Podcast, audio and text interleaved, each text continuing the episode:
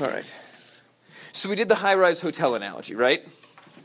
That was our, our last thing. Was the big crazy analogy with uh, all the stuff in it, and like I said, uh, still imperfect. All analogies are, but it's good to kind of help us think about. Okay, there might be people who can be saved from other faith backgrounds. You know, the Buddhist and the, and the Muslim, and maybe even you know the the, the good agnostic or atheist. They really, in their conscience strove to find answers and just simply it never worked. Maybe they, all they'd ever seen of religious people was people who were, you know, uh, not living out that life. Maybe it was never explained well. Maybe they'd just been so hurt by something you know we don't know right and so and then even you know you know the the, the Jews, the Muslims, the Christians, the uh, everybody from different groups, you know, have at least a chance. But nobody gets saved except for by Jesus' death and resurrection. But there might be other paths out. But Christianity is going to have the best path, and we would say the Catholics are the best uh, path, not because we're just better or something like that, more like because you've got both the the clear clarity of the word taught for 2,000 years, the, the instructions given at, in the top floor of the of the hotel,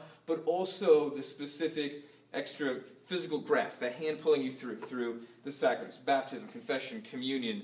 Um, uh, last rites, all those things, helping you to find your way through the through the burning building and stuff like that. Um, okay, so now we're on to the story of Japan, right?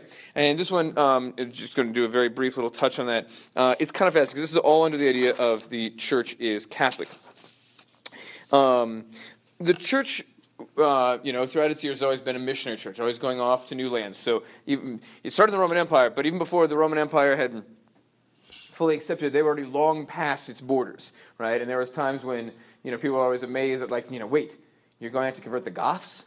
Goths are like crazy barbarians. Like, yeah, and all the more reason why they probably need Jesus, right? So they went out. So the church has always been doing that. In the, in the 1500s, even at the very time that the Catholic Church was facing massive, I say, yeah, 1500s, massive internal struggles with Reformation and, and uh, wars of religion, all that sort of, and would for 200 years after that, even in the midst of that, they were still sending out missionaries. So, you know, they didn't say, oh, take care of problems. No, nope, we're still going out there. So you've got guys like St. Francis Xavier who go to Africa, I think he went to Madagascar, if I remember right, and then on to India, and then on to Japan finally. And a lot of his work was in India, but he went on to Japan because like, whoop, just keep moving east, just keep moving east. And these are like the superheroes of the 16th century. You know, incredible amounts. I mean, like, you know, they had basically these Jesuits. You just tape them, drop them in the jungle, come back in 10 years, and find the people who had built the church and they're you know, praising God and singing chant and stuff like that. You know, I mean, these guys could do. Has anybody ever seen the movie The Mission? If you get a chance to look for it, it's about 1986 1987. Robert De Niro, Jeremy Irons. I think it won. It win the Academy Award? It won the uh, the Palms d'Or, the Golden Palms that the Cannes Film Festival does. Really cool story about um, uh, a, Jesuit mission down in South America, and truly was the example. Like these guys could just be dropped anywhere, and some of them got killed, and those that didn't get killed converted whole continents. So uh, it's a cool it's a cool movie. Beautiful music and, and visual effects as well. Um, yeah, 86, I want to say. Uh, the, um, in some cases, it was that um, the people, the, the natives, just didn't accept the new religion. It, you know, it was telling them, you know, nope, you can't have eight wives, or nope, you can't, you know, just kill your buddy in a vendetta, or nope, um, you know, uh, we just don't like the idea of, you know, getting rid of our 25 gods or whatever. Sometimes they, as the missions grew, they were just seen as a potential threat to the power of like the local king or whatever. And really, you find the same issues going on with missionaries, whether it was back in uh, the you know the seven or eight hundreds trying to convert the, the Germans and the Scandinavians and the, the Vikings. You know, imagine getting that job. Hi, you're going to go convert the Vikings. You realize they come here and kill us, and I'm going to go there and try and you know work it out. But Saint Olaf did, and he survived. Um, his buddies didn't, but he did. Um, uh, you know, so you got that, and then you find the same area. So Japan was one of the, the places that they um, uh, reached in the in the 16th century and began to preach, and that's where uh, Francis Xavier, I'm pretty sure, died in Japan. But other missionaries continued to spread the gospel there, and eventually Japan actually had a very fast growing Catholic Church in the in the mid 1500s uh, or late 1500s and then things went south. You know, we, when we think of Japanese, you know, from that era, we think of like, you know, the shoguns and the samurais and all that sort of stuff. What people don't realize that the Shogun era was actually a very specific thing in response to um, Western influences, and the, the victory of the of the, the shoguns at that time was actually a rejection of all Western influence. It didn't exclusively cover religion, but that was one of the big things because so many people were converting so quickly, and so basically the Shogun um, movement was actually an intentional. Um, traditionalist, nativist reaction against Western, Western civilization and Christianity and kicking them all out and locking down Japan for almost the next 300 years. Um, Japan only reopened to Western influence, Western trade, Western anything forcibly when actually the gunboats of uh, Admiral David Farragut of the United States Navy showed up in Japan and said, Hi, we have guns and we have stuff to trade. You can trade or we use the guns. Your choice. Thank you. Right? And this was fascinating as the Europeans. Um, came back into into uh, into Japan in in the 1800s. Then um, they were. Uh, you know, in general, they were just seen as foreigners who were coming in and stuff. But every once in a while, they would run into somebody, and this, and I forget when this first happened. But at one point, when the when the um, the priests were getting off the boat and, and coming aground, they uh, with maybe the French or something like that, they they met people who came and said, "I have a question. Are you a Catholic priest?" And they're like, "I am." And they said, we're Catholics here. We, you know, the, the 10 of us here, we're Christians. Uh, and we actually have, for 250 years, been without the sacraments except for marriage and baptism. But we're all Catholics. And they knew their faith, and it had been handed on era by era, generation by generation, by parents to their children, to their grandchildren, without any real hope of ever seeing a priest receiving the Eucharist, going to confession, um, anything else. When, when, the, when, the, when the Jesuits left and they were being driven out, many of them killed and a few of them driven out, they gave warning. They said, we're going to be, this is going to end. You guys are going to have to go underground. We're going to be lost. And they basically gave them instructions of, someday somebody might come back and you ask them three questions. You ask them, um, because they knew that other Christian groups might come, and so they, they gave them three questions they could always ask. It's kind of like almost like a Lord of the Rings sort of thing, where you're waiting hundreds of years to like ask the right questions and find out if this person you've been waiting for is, you know, the, the king come back to the mountain or whatever. And, uh, and it was, um, are you in union with the Bishop of Rome? do your priests get married and do you revere mary as mother of god and they figure with those three questions any different and think about it you would never know in the next 100 to 1,000 years how many other Christian denominations there might be who might come to you next. But they said, with these three questions, we can safely bet you'll know how to pick out a Catholic priest. And the, the I mean, that was crazy. Like, can you imagine raising your kids without ever knowing if they would ever make a first communion, if they would ever, you know, uh, have the chance to, you know, be confirmed and stuff like that? But they did and pass it on. There's actually the the era is called the Meiji era. Look it up sometime. I think it's M E I J I, and it's all about the ways in which they would hide their Christianity in the other art. So there'll be there'll be like things that are, look like Shinto shrines, but you like open them up and there's clear symbolism of like uh, the church. Or there's I'm trying to there's another image that's really actually a sneaky image of the Virgin Mary holding the baby Jesus, but it's hidden in Japanese art. So they became masters of um, uh, what's the word I want here? Um, I can't think, you know, but you know, of, of underground, other underground Christian living and stuff like that. It's really cool. So it's a great example of the, the church. It explains both the, the awesome uh, universality of that. I mean, the fact that you could literally show up 300 years later and they're like, we're like you. We just haven't had what you've had. You know, the, and, and, it's how, and then it also leads into the church is holy. How is it being handed on? It was by families. You know, so yes, we privilege having deacons and priests and bishops and stuff like that. But at the end of the day, the faith can be handed on even in in, in um, circumstances of just having families doing it. So shout out to all you uh, parents for the job you do in raising your kids and giving them the Christian background. Because at the end of the day, we priests and bishops can only do so much. It's really going to come from families and stuff like that. All right. There's cool stuff to find out on that. Like, like do some search on that. There's some awesome, awesome stories, both about them, the, the persecution as they were driven out and the great heroism there, but also um, going back in terms of uh, the things that they found that the people had, had endured in the meantime.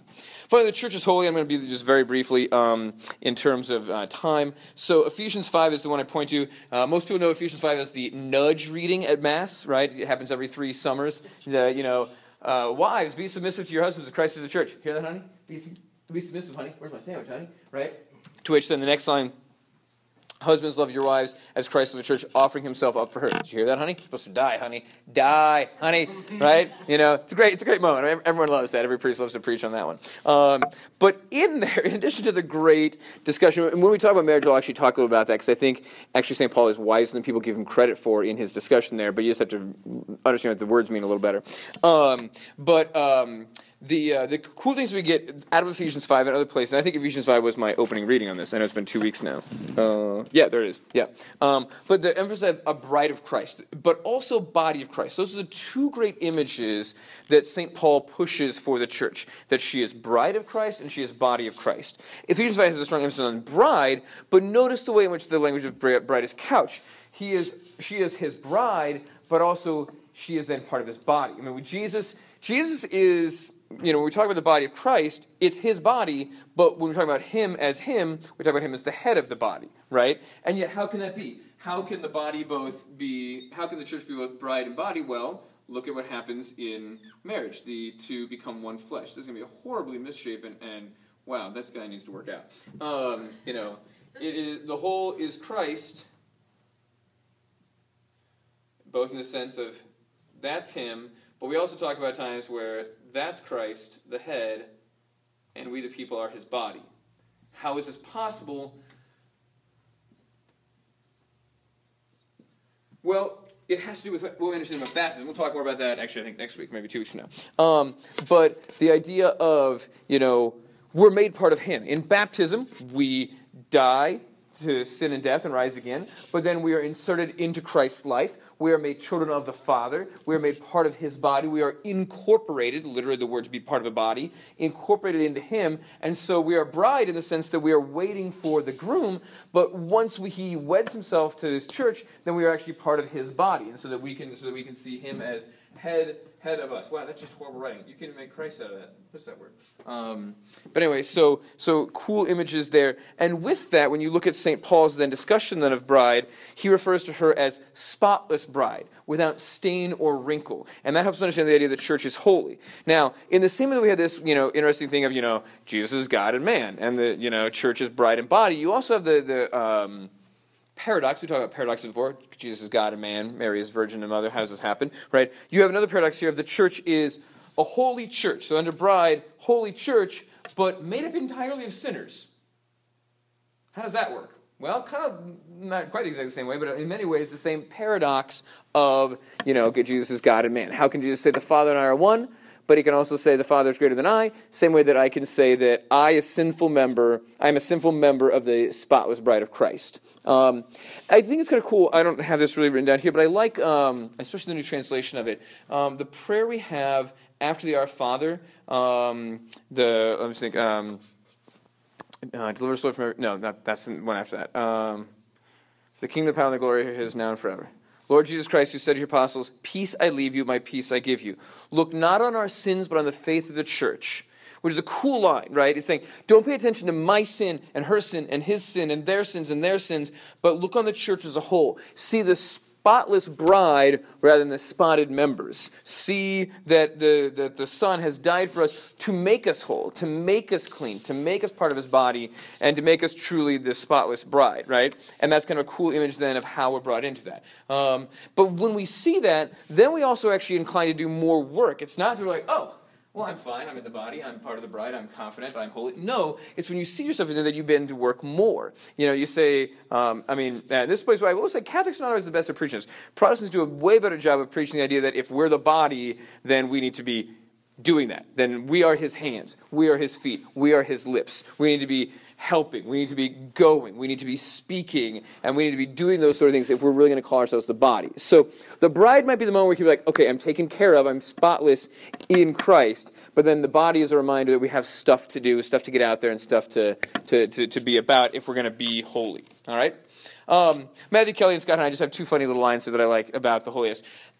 As we talked earlier, one of the great arguments for the Catholic Church uh, is actually her unholiness, right? We said, you know, Leo the Great and Gregory the Great and John Paul II make a great argument for like papal infallibility, but really they don't because if they're all that good, then well, well, of course the church works. The real beauty is guys like Vigilius who are scumbags, and yet the church doesn't fall apart. You know, as we had Cardinal Consalvi saying to Napoleon the other day, you know, if the bishops and popes haven't destroyed the church yet, Napoleon, you won't. Um, but at the same time, we still affirm the holiness of it. But there's kind of a cool balance of saying the church is holy, but it's still made of sinless, sinful members. Do You guys know who Matthew Kelly is? We oftentimes give out his books at Christmas time. I think we have another one lined up for this year. Uh, I, was, I got to see him in person in, in uh, Lincoln in, at the cathedral a couple years ago, and he's like, man, sometimes the church is hard to be in.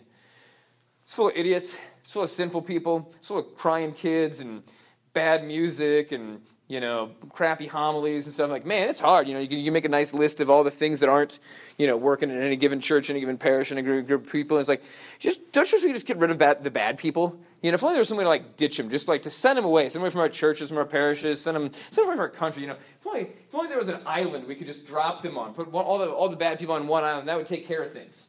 The reason why this is funny when he does and I and not when I'm doing it is because Matthew Kelly. Do you know why? Yeah because Matthew Kelly's from Australia. So the whole thing is in this uber strong uh, Australian accent. So he says, if only there was an island where we could send all the bad people, he's like, oh, wait.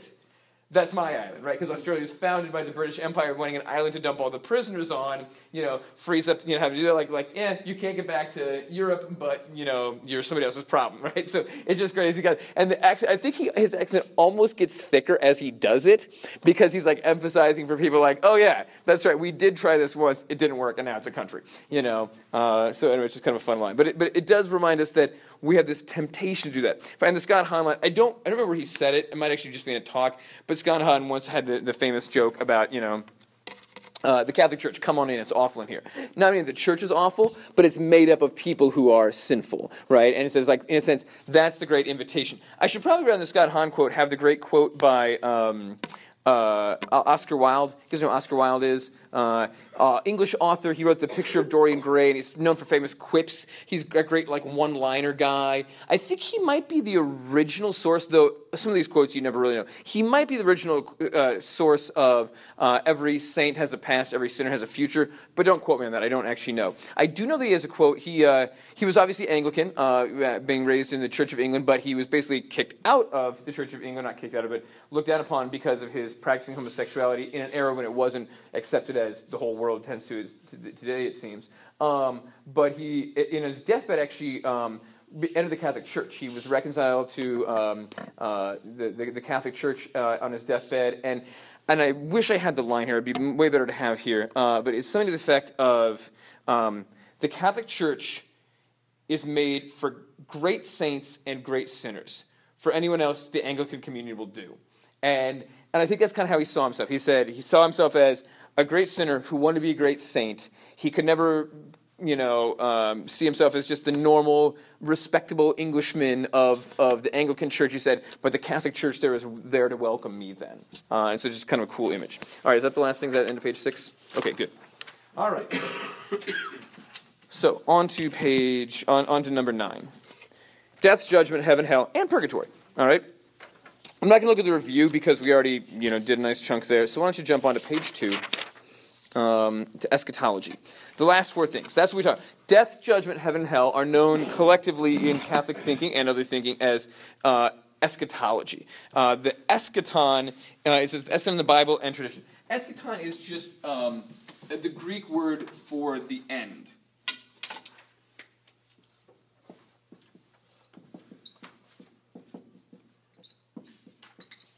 All right, the end of any particular thing.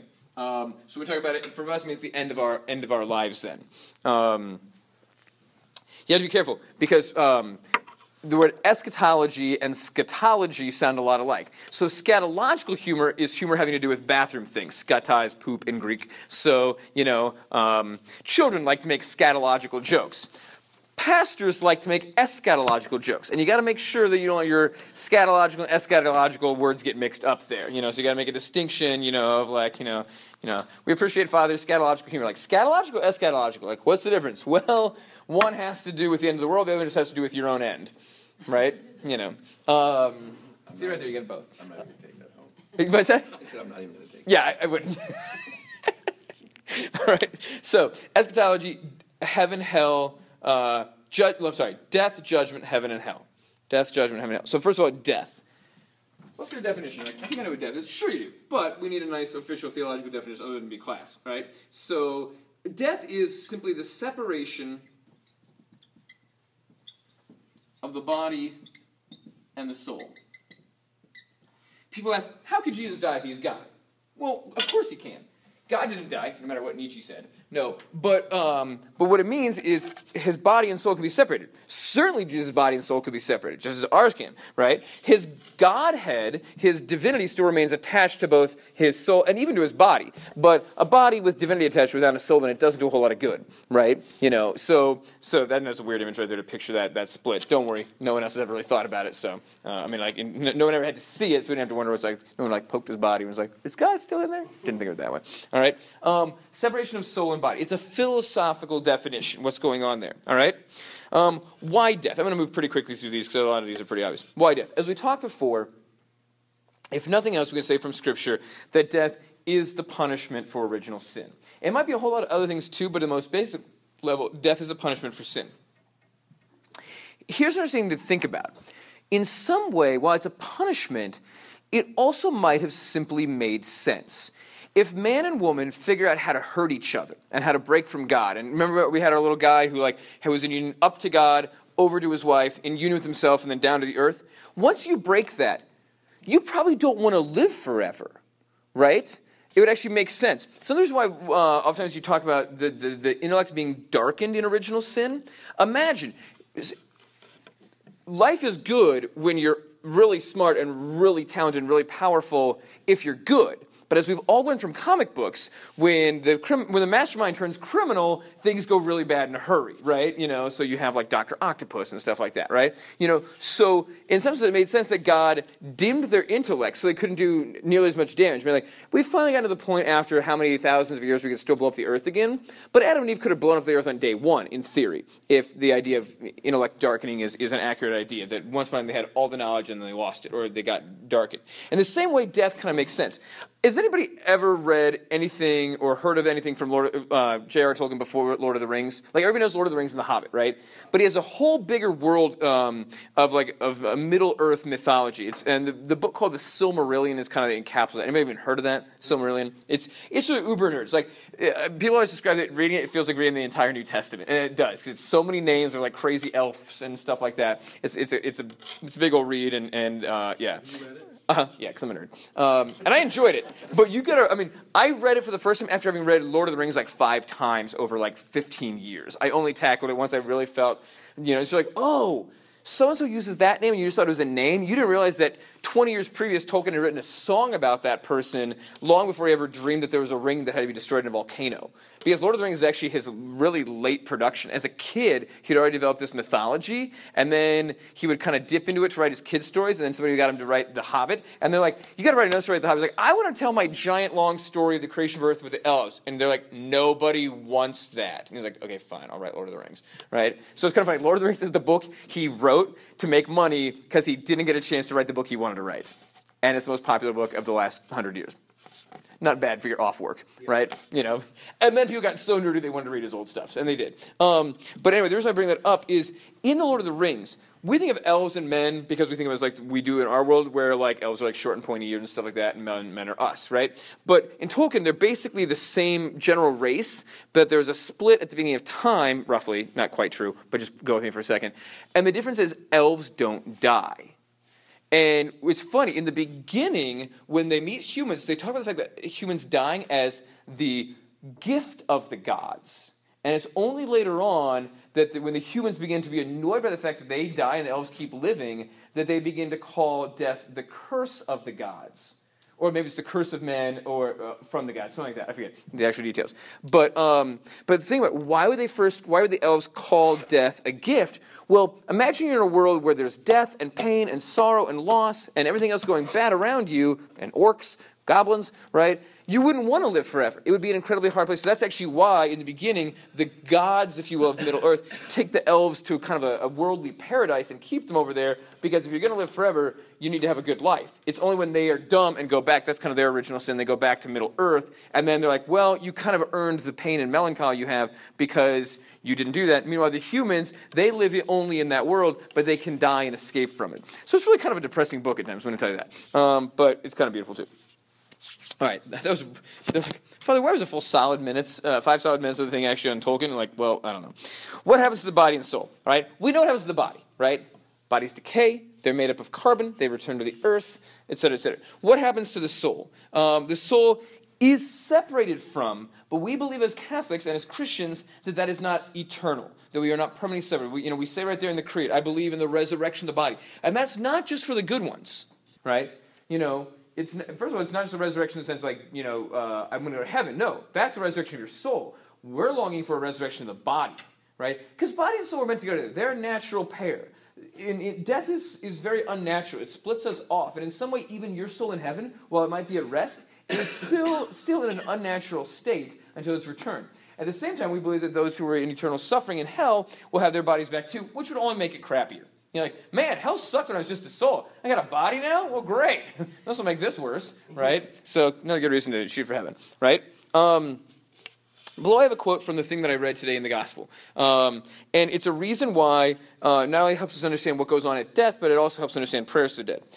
Jesus said to the Pharisees, Sadducees, that the dead will rise, even Moses made known in the passage about the bush, when he called Lord the God of Abraham, the God of Isaac, and the God of Jacob.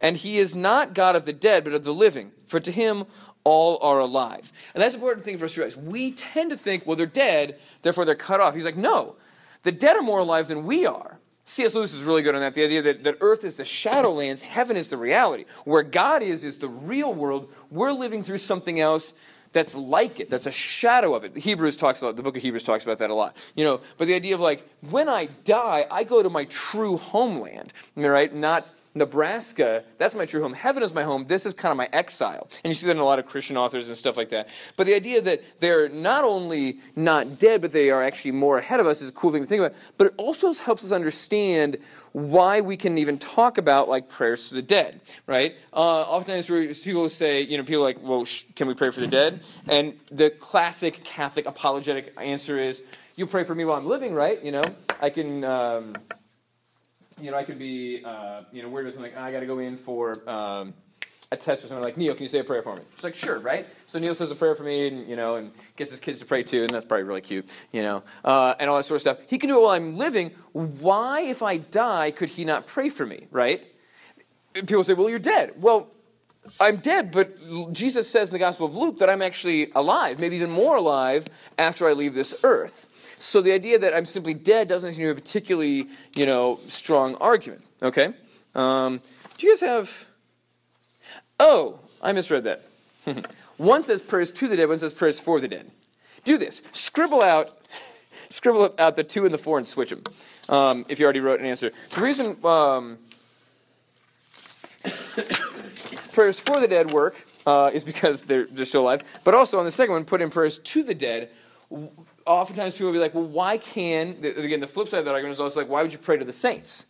And we're like, well, because in the same way that I can ask Neil to pray for me here on earth, I should be able to ask um, my uh, patron saint, Saint Joseph. I should be able to say he can pray for me. Like, well, but your patron saint died. Joseph died 2,000 years ago. True.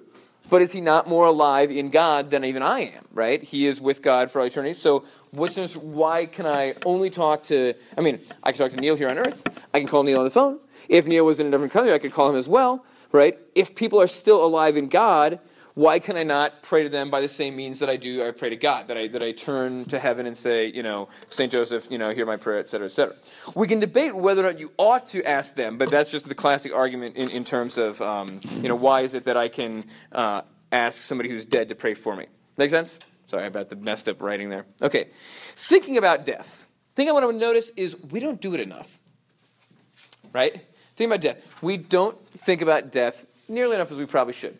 Do I want you to all be morbid? Do I want you to be goths? Do I want you to sit around and think about death all the time and write melancholic poetry and you know be one of those people? No, no, I don't want you to do that. But you, I think we can acknowledge that for the last 50 to 100 years, especially Americans, and especially modern Americans, we have moved as far away from death as we possibly can. We don't have to think about it. We don't like to talk about it. We like our slasher movies, but that's on the screen. We, will keep it over there, right? You know, think about it. Once upon a time, grandma got sick. You took her to your house. She stayed in your bed in your house. When she died, you washed the body. You dressed her. You put her downstairs in your front parlor. You held the wake where people came into your house, where you talked and told stories about her.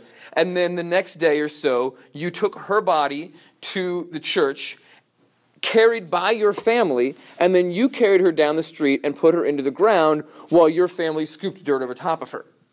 We do almost none of that anymore. Grandma gets old, grandma's sick, she goes to the nursing home, right? She dies, you know, we go home after we've said our final goodbyes. The funeral home picks her up, takes her away, they clean her, they dress her. It's in their parlor that she's that she's presented. People come there, they take her to the church, they take her to the cemetery, etc. And I realize we're not a little village in Ireland anymore. I get that, right? You know, so I'm, I'm certainly happy with motor travel. Um, but there's a sense in which every step of the way we have disconnected ourselves from death, and we don't like to think about it. I remember uh, reading a friend of mine from high school his um, his Facebook post. He admitted that he had not gone to see his grandma uh, in the you know a couple of weeks leading up to her death, maybe even months, and I felt bad because he kind of made a feeble excuse. He's like, it was just hard, and I admit I should have gone, but I didn't want to, and maybe it's better this way that I only ever, I only saw her in when she was healthy, um, and I didn't have to see her fade away. I'm like, you know what, man? That's sad. That's you protecting yourself, but that's not taking care of her. Right? There's a reason why visit the, the sick is a corporal work of mercy, because if you don't want to see her sick, how bad do you think she wants to see herself sick? How bad does she want to deal with the fact that, you know, she has to have somebody move her to the toilet. You know, that somebody has to like sponge bathe her and stuff like that. You know, there's a point where we have to be honest with ourselves and be like, no, no matter how uncomfortable I am, I need to do that. But all that goes to our modern America thing of distancing from death, right? Keep that, keep that at a difference. And I think because of that, we've also stopped praying about our death. Notice every Hail Mary says, pray for us now at the hour of our death, amen, right? And we have any number of prayers. Now I lay me down to sleep, I pray the Lord my soul to keep. Um, but they come from a different era, an era that, like I said, has kind of been pushed aside and they're relics of that. Once upon a time, everybody, at least every Catholic, I don't know if uh, other denominations too, you had your little like personal prayer book, and you would have in there uh, like the Catholic prayer book would probably have some prayers for Mass and stuff like that, but it would also have a lot of your devotional prayers, kind of some favorite saints, uh, how to pray the Rosary, how to do the Stations of the Cross, how to make a good confession, and there was always in every one of those, no matter how big or small, always a prayer for a happy death. And if you think about it, that made a lot more sense in a, in a different era, right? Nowadays, we think to ourselves, okay, I might get in a car wreck paramedics are going to come.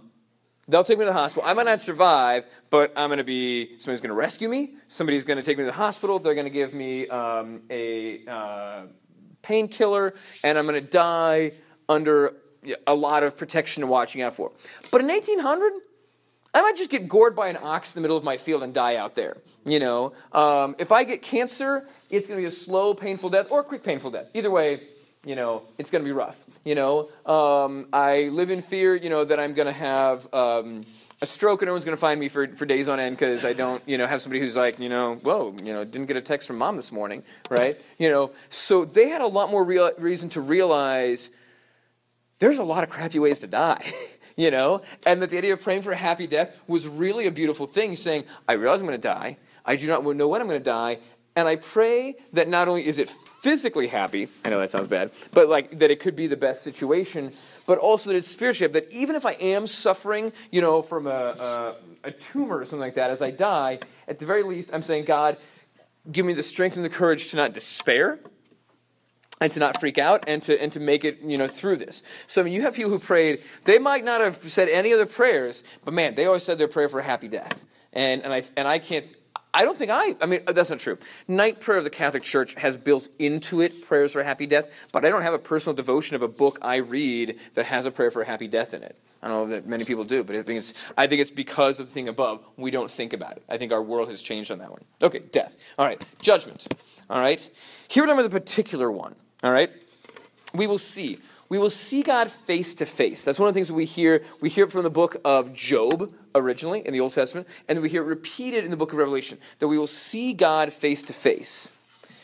And when we see God face to face, we're also told that we will see ourselves as we really are. That we will see the reality of ourselves. We will see our strengths and our weakness, our sins and our, and our merits. We will see all of that at once. We will see us as God sees us. And then it says, and judge there's a pretty strong Christian tradition of the idea that God is not so much going to judge me as I'm going to judge myself. That when I see who God is and I see who I who I am, I'll be the one doing the judging, right? And you're like, oh, well, then in that case, you're going to be just damning yourself because who in the sight of God could do anything else? Yeah, maybe. But if I truly see myself how God sees me, I will also see his death on the cross. I also see his merits. I will also see the things that he has done for me, the graces he's done. So I'll see accurately, you know, that he's like, no, I gave you grace and you cooperated with. I gave you the chance to believe and you believed fully. I gave you the chance to love and, and serve and, and be true, and you did those sort of things. But it sounds like, again, it's, it's not necessarily in the Bible, but it's a strong Christian tradition that in some way or another we'll be judging ourselves because we'll see things as completely perfectly honest as they are. It will be true humility, whether we are saying, Lord, I have really screwed up, or if I say, Lord, I've screwed up, but you have rescued me. Either way, it'll be true humility. All right? Um, we do not know about God's judgment, right? And this is a, is a key thing that we have to, that we, I think if there's one thing our era does a good job, it's on this one. To say, we don't know what God is going to judge on somebody, right? You know, we always say, I can't judge because God doesn't judge, right? Or I, or I can't judge, only God can judge. Maybe it's more likely to be said, though sometimes people say even God can't judge them, which is weird. Um, you know, but it's a, we don't know his, his judgment, or we don't know that final judgment. And that's true. You know, somebody might be, um, abusive. Somebody might be violent. Somebody might be an alcoholic. Somebody might be uh, an atheist. Somebody might be whatever, you know. But we don't know God's judgment. At, at the end of the day, um, there's stuff that we don't know. And like I said, with the, the building, we don't know who gets out of the building. There might be people who get out of the building that surprise us, and might be people who don't get out of the building that surprise us, right? That, that analogy there. Which brings us to uh, this great line. This is a great line that we, we hear in the Eucharistic prayer. And all those whose faith is known to you alone. I think it's from Eucharistic prayer 4. Um, I think it's a slightly different translation now, but um, that's what it was at least in 2010. Um, it's a cool line.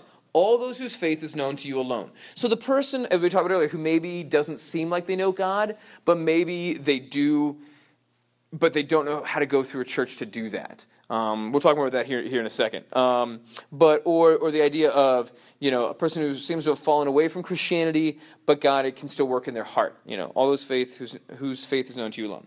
So for that we have hope. This is the key that we have to drive home. You know, when people are like, well, what about so and so? What about the people who um, shot up San Bernardino? Right? Are they in hell? Is Hitler in hell? I don't know. I have hope that none of them are. I have hope that have, hell is empty. I do not know that. I don't claim that. Some people do, but I don't. Um, you know, we hope that that is not the case. Um, and so we can have hope for individual sinners as well, meaning we're all sinners, right? Um, this quote, I believe it's from St. Augustine, but don't quote me. There's a lot of things apply to St. Augustine that aren't his. Um, but the great line there's much time between the bridge and the water. It's a good when you think about a suicide. When you hear about a suicide and you think, but suicide must drive you to hell because killing is a sin you're knowingly, willingly killing yourself, and because you're choosing it, there's no chance of repentance, therefore you're going to hell. This is why, this is kind of the traditional Middle Ages uh, conversation. It's why, remember from Hamlet, there's a great debate over whether or not they'll bury Ophelia in blessed ground or unblessed ground, and his brother, her brother gets upset, and Hamlet jumps in, and there's a big fight. Uh, anyway, Hamlet, good, good stuff. Um, in, but that's the description. Luckily, as as our knowledge of psychology and mental health has gone along, we recognize there's a whole lot of other things in there that a person who's killing themselves might not be sane. And if they're sane, they still might not be in a state of mind to make a full moral choice, full knowledge, and full will. Um, and then, even with that, St. Augustine's line, if it is Augustine, comes in that even if they made the full choice in that moment, there's a lot of time between the bridge and the water. Meaning, you jump off the bridge, and in that half second, you might be like, this is wrong. This is stupid. Jesus, I'm sorry, right? You know, and you're like, well, what if you just been quicker? I don't know.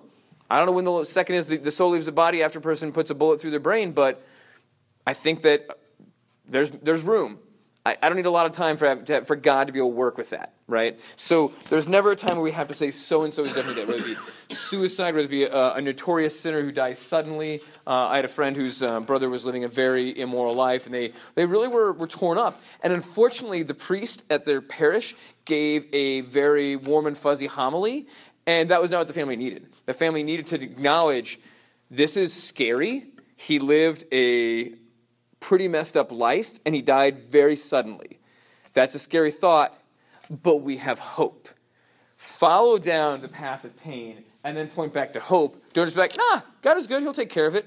Don't do that. People that, that's not good for people's hearts. They need to be honest about the what they're scared about. All right? The key in all of it, and we'll talk more about this in the, the stuff in the sacraments, is we need the sacraments but God doesn't. You hear me say that again and again and again. We're like, well, how can how can the atheist or the Muslim or the, the Buddhist, how can a Hindu with 10,000 gods go to heaven? We need the sacraments, God doesn't. So if he chooses to save you, I mean, think about it. What do we say about the, the, um, the uh, good thief on the cross? We would say that he needs to be baptized. But Jesus says, You'll be with me today in paradise. Does that mean that baptism is not important? This is actually a good, fun debate between like um, some kind of once saved, always saved evangelical thoughts and more traditional Protestant thought like uh, Lutherans and, and, Presbyterians, where they say, no, baptism matters.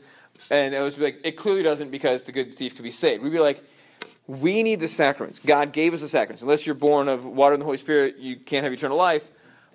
But that's for us. He can do what he wants right? God can, God can do his own thing on that. I think I've referenced before, I'll probably mention again. The uh, Missouri, Missouri, Missouri Synod Lutheran Church has a great uh, thing on baptism. If you ever get a chance to look at it, I'll, i think I'll talk about it in baptism too. Great, awesome reflection on how baptism works.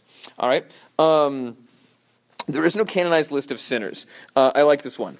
There is a canonized list of saints, but there is no canonized list of sinners. In other words, we know who's in heaven. We know Joseph, John the Baptist, Peter. We know uh, Margaret Mary Alacoque, and we know Padre Pio. They are canonized. There's a canonized list. They must be in heaven. But there is no canonized, including Judas.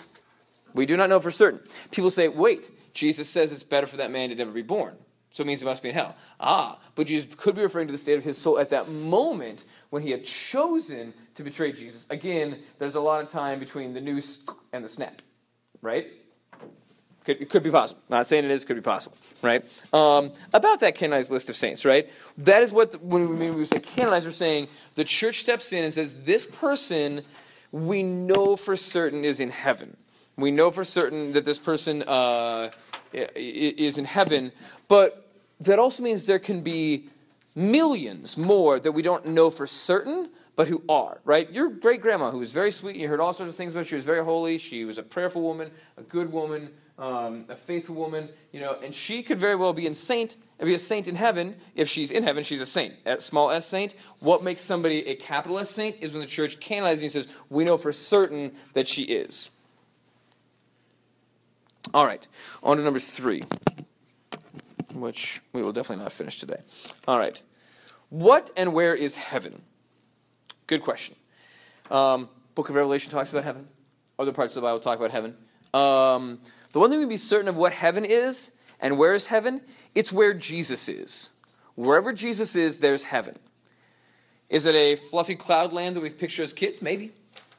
Is it a place of uh, absolute happiness? Almost certainly.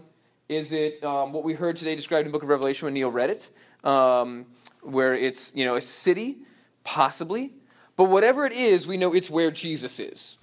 Today you'll be with me in paradise, he says to the good thief right? So that's the thing we can be certain of. Wherever, wherever Jesus is, there's heaven, which might not be aware at all, right? I mean, if you don't have a body, I mean, first of all, where would you put heaven? If it's a place the way we think of normal places, is it in this universe? That seems weird. Is it beyond this universe? Okay, what's that mean? I can't even picture what beyond this universe means.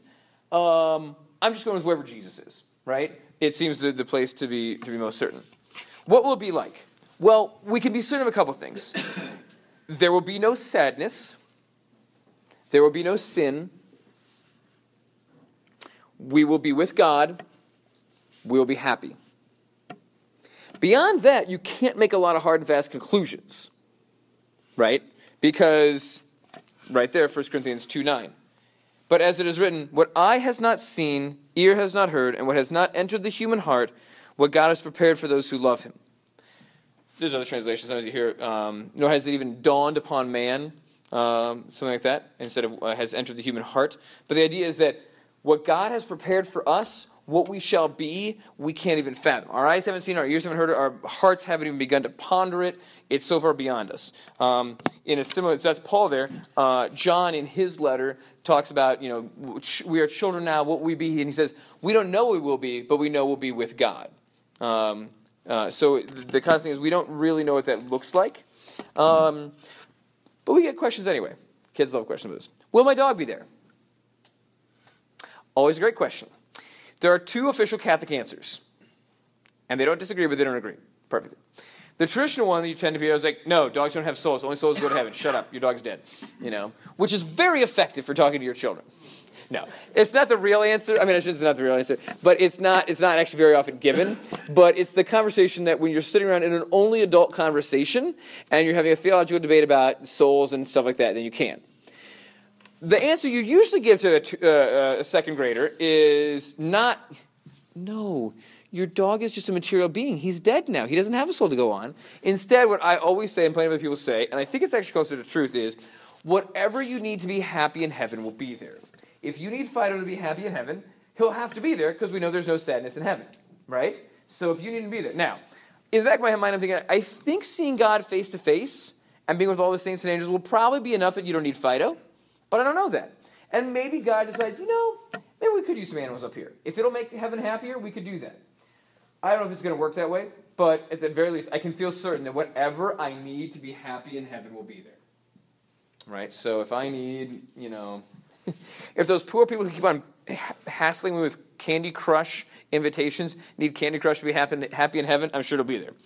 I don't think it will. I think they're actually violently unhappy, and that's why they play the game. But anyway, um, this is the real one. The dog question is one you're like, eh, God can do what he wants. If he wants animals, okay. The difference is God owes a soul, a human soul, a landing place. He doesn't owe the dog a landing place. So if you choose to put God, eh, dogs there, he can. But when he made you, he owed you an eternity. Maybe in hell, maybe in heaven, but he owes you something, right? That's part of the deal. With a dog, he doesn't, okay? Can I be happy if my loved one is not here? Now, that literally might be the hardest question. And I'm not sure that I have an adequate answer. I will give you what I often tell students, but I don't really know if it adequately answers it. Can I be happy in heaven if my loved ones aren't there? And I don't just mean still on earth. Like, if I find out that my sister, God forbid, went to hell, actually, I'll probably be in hell, she'll be in heaven. Uh, but, no, hopefully not. Um, but I might be. T- I'll, I'll, spend longer in purgatory. That'd be a better way to phrase it. I think she'll get to heaven quicker than I. I'll have a long more time in purgatory. Um, but she, could she be happy if, or could I be happy if if she wasn't there? How does that work?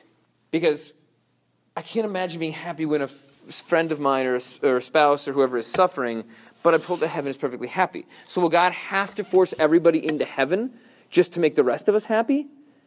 Usually the answer comes in the form of like, we'll understand that a person chose to not be in heaven and that they chose to be separated from God for eternity, and that therefore, in some way, we'll at least take consolation in the fact that knowing that God did not force them there against their will.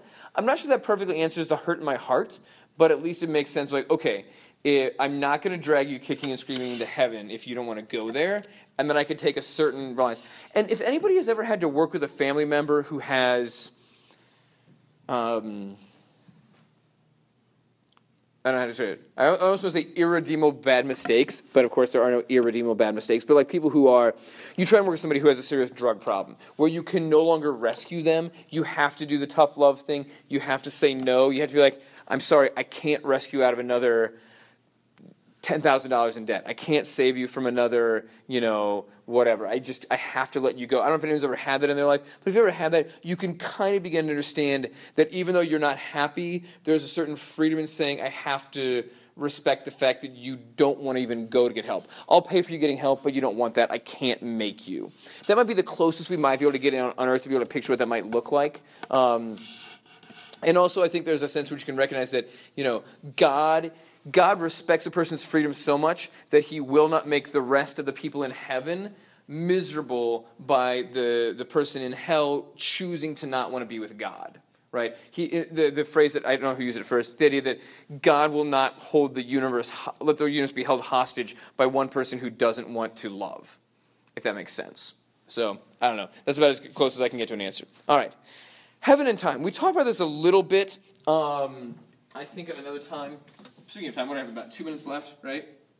I'm to finish off Heaven and Time and Heaven and Sex, and then uh, we'll, we'll leave it there. Because I can't leave you suspended on that one, of, of all things, right? You know, how's it to work? All right. Um, usually we talk about, you know, God being outside time. There's some cool things by C.S. Lewis on that. Really, though, uh, rather than just saying, like, you know, here I am today, here's my future, here's my past, it's still hard to figure out how that works, especially the idea of, like, how does God know you know, what I'm going to do tomorrow. The best way, part of thinking of it is, and we talked about this a little bit with God being outside of time, is to picture time more as around God.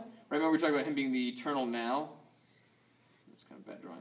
So, dinosaurs, Egyptians, Jesus, Middle Ages, Declaration of Independence, me, 10,000 years from now, whatever, all going around, all going around guys. So, like, he he can see here, he can see here, he can see here. They're all equidistant. Where here, it still looks like God is in time with me, and he's still having to look ahead or behind. This more shows that all of them are equal with him. Heaven would seem to be then a sharing in that. If we're with God, we're in his time or really lack of time that doesn't mean we can't be aware of changes in the world, but people have speculated, like, will there be waiting? Like, you might get to heaven, you know, but will you really feel like you're waiting long for family members? If you're outside of time, would you feel it? You might get there first, but by the time you looked around and noticed that that person was there, they're already there. You know, it's an interesting thought. I, I can't give a lot of stuff to that. Heaven and sex. Lewis answers this, and I wish I had the quote word for word, but he compares it. It's great. Uh, he says, We think, how could there be fun or happiness in heaven without sex. Sex is one of the best things on the planet. How can we imagine that heaven would be devoid of that, right? Because there's no marriage in heaven and stuff like that. We're told these sort of things by Jesus to the Sadducees right here today. And the thing that Lewis says is imagine talking to a four year old about sex. And you're like, we've already had to avoid that conversation a couple times, right? And you're like, not now, I'll explain later, right? Um, but imagine like this kid, so maybe they learn something, maybe they walk in on you, maybe they read something in a book, whatever, right? And you're trying to explain something about it, you explain that, you know, it's you know, uh, very enjoyable. It's how mm, adults bond with each other, blah, blah, blah, that kind of thing. And the kid, and Lewis is kind of referring to that, and he says, What if the kid says, Is it as fun as hopscotch? And you're like, Oh, it's at least as fun as hopscotch. And he's like, Can you do hopscotch while you're doing it? No, you can't really do hopscotch while you're doing it. Well, then how can it be fun? Because he can't of anything more fun than hopscotch. So the idea that you could have sex and not have hopscotch in there, and yet it's more fun, is like, that doesn't make any sense because there's nothing more fun than playing hopscotch, right? You know, in the same way that we're like, can you have sex in heaven? No, it doesn't work. They're like, well, how can you have sex in heaven? It's kind of like the kids saying, can you have, have a hopscotch and sex at the same time? So it's a great analogy. It's just, it's just a great one. You share with your adult friends over a drink or something like that. You know, there's just nothing better than asking, like, well, can you do hopscotch and sex at the time? Like, not normally. Maybe no, no, no. so anyway, could, couldn't leave you hanging on that one, right? So we come back next time, we'll talk about purgatory and hell and those sort of things. All right. Uh, all right. Very good.